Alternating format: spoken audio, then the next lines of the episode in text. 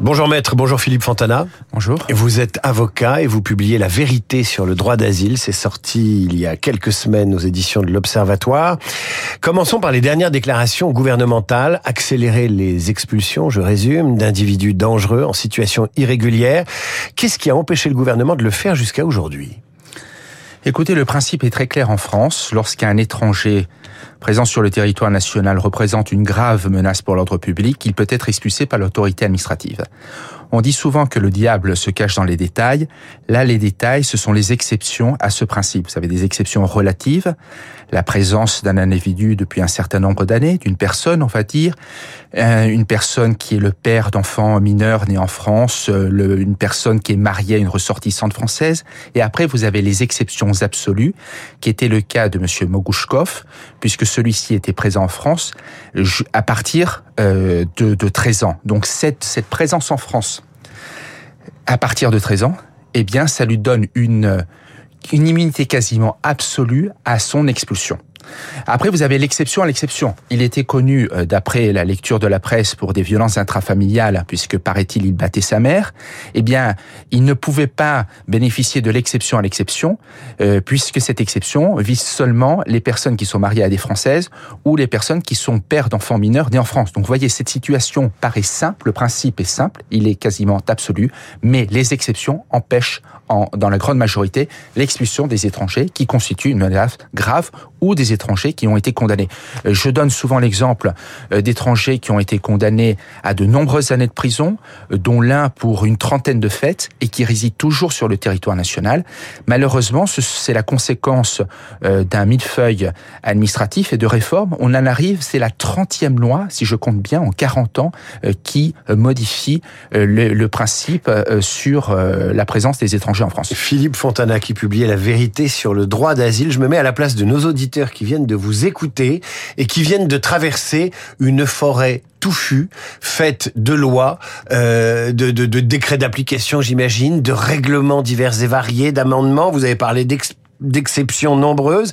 Comment vous expliquez que ce soit aussi compliqué? Bon, parce que ce sont les soubresauts politiques eh, qui ont une conséquence juridique. Quand les socialistes arrivent au pouvoir en 1981, ce sont eux qui créent les exceptions.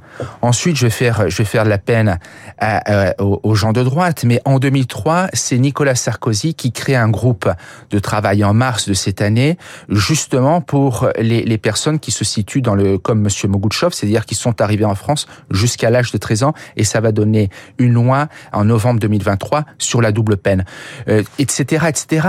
Euh, lorsque je vais vous donner un exemple sur le droit d'asile, en 2015, on s'aperçoit tardivement qu'il n'y a aucune possibilité pour la France euh, de supprimer le droit accordé à une personne qui est une menace en matière de terrorisme. Donc, on, on sort une loi qui permet justement d'expulser cette personne mais c'est une loi qui est facultative. En 2018, on la rend obligatoire et après une jurisprudence du Conseil d'État qui avait refusé d'expulser une personne qui était condamnée pour apologie du terrorisme. Donc en 2021, il y a une nouvelle loi pour euh, parfaire. Donc je crois que malheureusement, il y a les soubresauts politiques et ensuite il y a les conséquences de l'actualité. Chaque fois qu'il y a un fait divers aussi euh, fort et aussi tragique, eh bien le gouvernement s'aperçoit qu'il doit modifier une nouvelle fois. Alors vous me parliez de, de, de touffu. Et je sais pas encore euh, euh, compléter mon propos en vous expliquant que même si le gouvernement voulait, euh, sait-on jamais, supprimer toutes les exceptions, il se heurterait sans doute à la jurisprudence du Conseil constitutionnel euh, qui protège la vie privée et familiale de l'étranger en matière de regroupement familial. Vous avez une jurisprudence du 16 août 1993 et il se heurterait aux jurisprudences des cours suprêmes internationales que sont la CEDH qui interdit l'expulsion d'un Tchétchène vers la Russie même s'il représente une menace pour la, la France et vous avez la jurisprudence de la CJUE. Donc, non seulement il y a un maquis national, mais aussi vous avez une protection internationale. Il y a un maquis euh, européen. En même temps, en même temps, nos politiques disent on, on, a une politique qui allie la fermeté et l'humanité. Ils le disent de nombreuses années. La politique française marche sur ses deux jambes. Elle marche aussi sur euh, des valeurs qui sont celles de la République. C'est-à-dire qu'on ne peut pas renoncer à ces valeurs uniquement pour des exceptions si violentes, si détestables soient-elles. C'est ça le grand danger, en fait, qui menace aujourd'hui l'évolution du droit euh, et la façon dont on va l'appliquer. C'est de renoncer à des valeurs qui font que la France est la France Et en même temps d'être hyper efficace vis-à-vis de ces terroristes en puissance ou de ces terroristes avérés.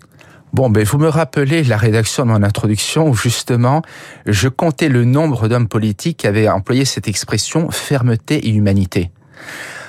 Évidemment qu'il faut être ferme et évidemment qu'il faut être humain. Mais on pourrait l'être si on filtrait l'examen de la demande d'entrée d'un étranger à nos frontières. Je prends toujours cette affaire Mokoshkov.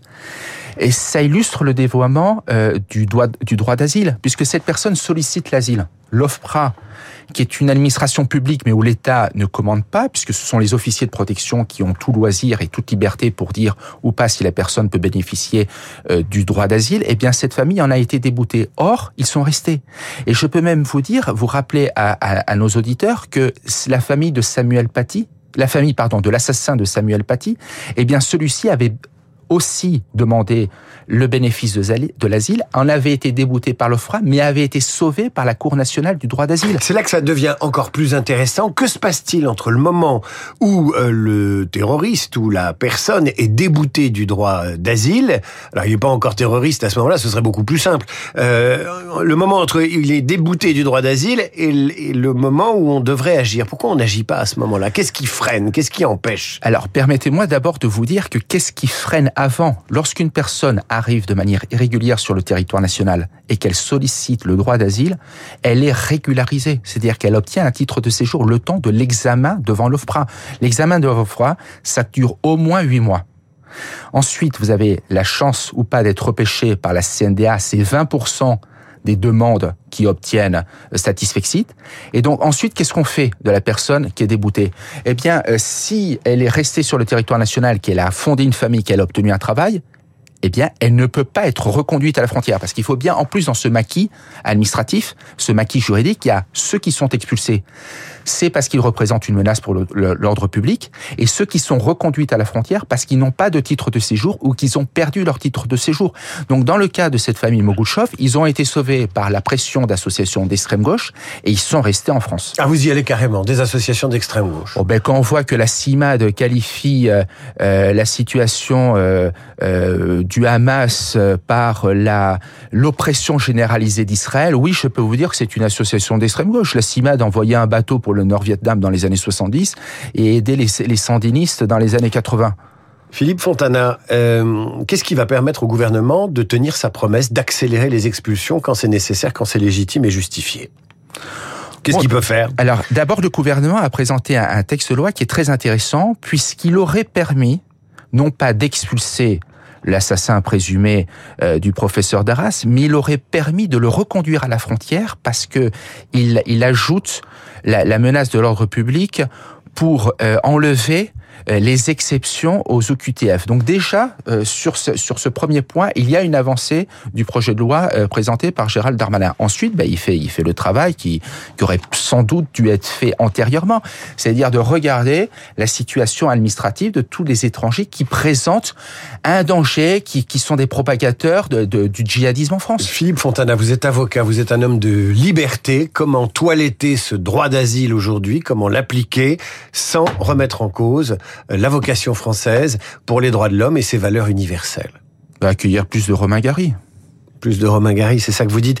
Euh, vous écrivez le traitement de l'asile bénéficie d'un statut à part juridiquement. Il est comme sanctuarisé. L'État ne dispose plus d'aucune souveraineté sur ce sujet. Il en est réduit à financer un système dont la maîtrise lui échappe. La multiplication de la demande d'asile depuis 73 n'a rien changé à l'accueil du demandeur. Dès son arrivée en France, il va être choyé, entouré, logé au nom d'un droit millénaire dont s'enivrent les associations qui le promeuvent.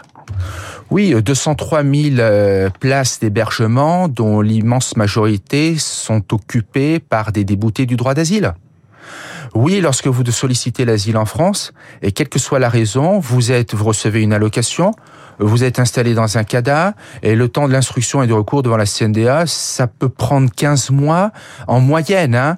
et, et, donc, vous restez sur le territoire national. Ensuite, si vous avez eu la chance d'avoir des enfants, si ces enfants sont scolarisés, si vous avez pu obtenir un travail, vous êtes régularisé euh, par euh, la, la, circulaire VARS, par euh, euh, l'admission exceptionnelle au séjour. Encore une fois, l'examen de la situation d'un étranger pour qu'il vienne dans notre pays, à mon sens, il doit être fait à l'extérieur des frontières.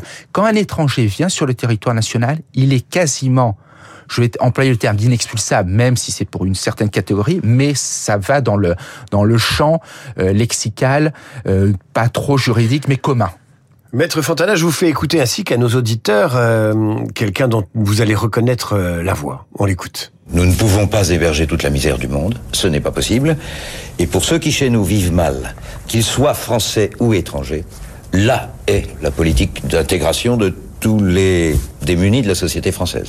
C'est pourquoi je pense que nous ne pouvons pas héberger toute la misère du monde, que la France doit rester ce qu'elle est, une terre d'asile politique, mais pas plus. Michel Rocard. Mais tout est dit. Euh, encore une fois, la difficulté, c'est que jusqu'en 2015, ça c'est l'exception euh, si l'étranger constitue une menace pour la société, pour l'ordre public ou s'il commet des actes terroristes, on ne peut pas choisir nos réfugiés. L'idéal serait d'accueillir des personnes euh, qui sont exposées à des traitements inhumains ou dégradants, des personnes qui sont persécutées euh, puisque en, fonction de leurs opinions politiques, en fonction de leur nationalité, en fonction de leur religion, ça c'est l'honneur de la France, mais on devrait choisir nos réfugiés.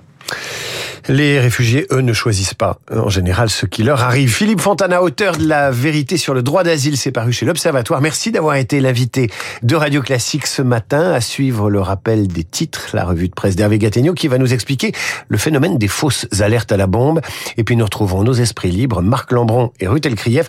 Je rappelle euh, le titre de ce livre passionnant, Philippe Fontana, La vérité sur le droit d'asile, c'est paru à l'Observatoire. C'est à lire d'urgence Radio Classique.